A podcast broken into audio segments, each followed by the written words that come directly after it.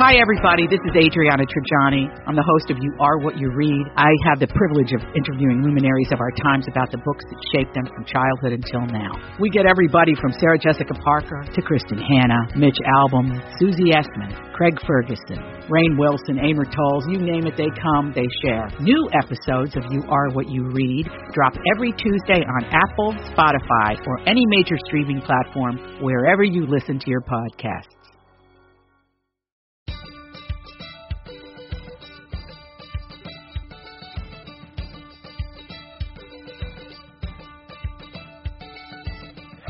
I'm Elizabeth Reese. I'm Marjorie Punnett. And this is The Nest, our mini-show that's all about the delightful and delicious things that make our home just where we want to be. But Marjorie, we're veering a little bit from that theme today because we are gearing up for our big live podcast at the Minnesota State Fair, Saturday, August 31st. So as you're listening to this, it's just coming up in a couple of days. I'm a little nervous. You are? I am. Because I'm just afraid nobody's going to be there. I think we've already gotten some notes from people who will be there, and even if they're not, then we'll just recruit. Do you think people we'll to have come. 10 people? I think we'll have ten people. I'm Okay, confident 10 we'll have people's a 10. nice little a nice little group. We will 100% Very have 10 intimate. people. That's so Okay. true. So it's That's a at success. It's at the KSTP building, which is at the corner of Carnes and Chambers on the Minnesota State Fairgrounds. Saturday, August 31st, we're doing a live podcast at 10:30 a.m. So we're going to hang out. We'll do a podcast. We have a really fun theme for this podcast. I think we'll have a conversation that you'll really love, and then we will do a Q&A. So we're happy to I'm talk excited about, about whatever. that. I'm excited about that. Yeah, it's going Because to be you great. never know what somebody's going to throw at us.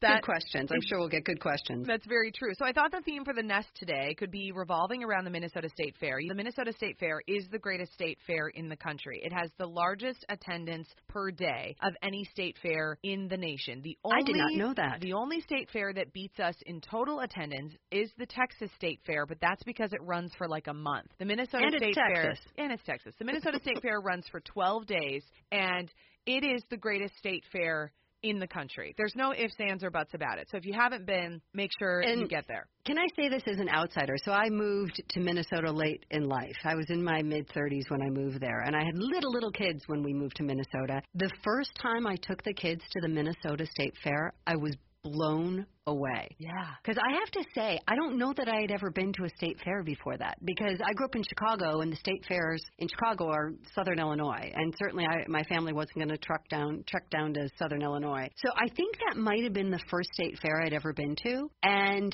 it is extraordinary. And here's why: it's beautiful. And that's what I kept marveling at because a lot of the buildings on the state fairgrounds are permanent structures. Yeah.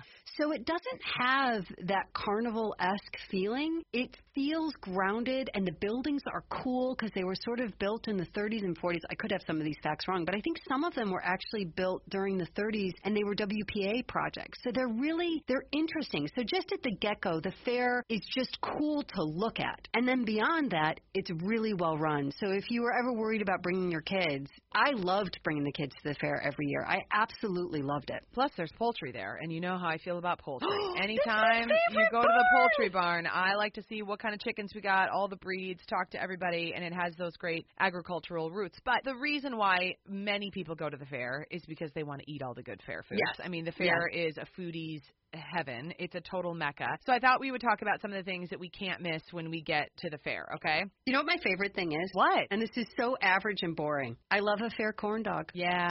it just starts with the corn dog. I always have to have one. Well, I I'm sure go- Oh, you've got a better list. Well, I go pronto pup. You know, it's pronto pup versus corn dog at the fair. Oh, the pronto yeah. pup has more has like a better batter that I really love, and then the Hmm. sausages at the pronto pup booths are made in Wisconsin specifically for the Minnesota State Fair. So I always may go. have to try a pronto pup. I thought that I was a corn dog person for the first 35 years of my life.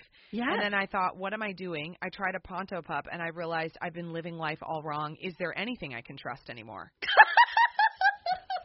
so I may have to convert. I may Convert. have to convert Let's this get a pronto Minnesota pup. State. That's yeah. it. Yep. I always have to get the roasted corn. I love Oh, the yeah, yeah, corn. yeah. They roast it in the booth there, and it's so good, and it's cheap, and it's blazing hot, and they dunk it in butter, and it's So good.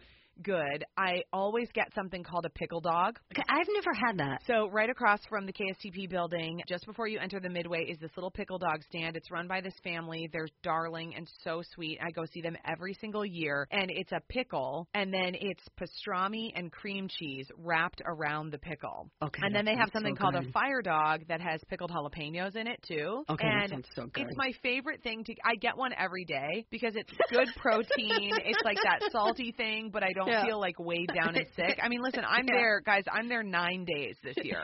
Yeah.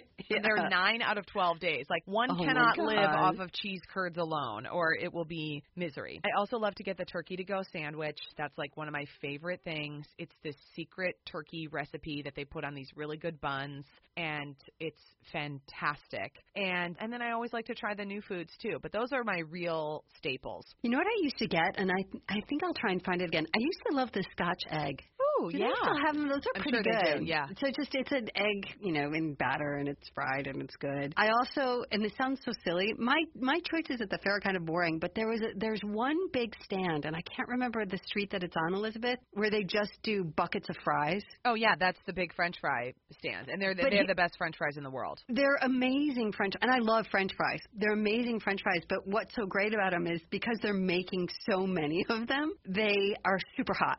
So So they hot. go- They're so hot and they're so good. So I love those. And then I always love there's a little stand that was near the radio booth where we used to broadcast that always had the best jerky. Oh.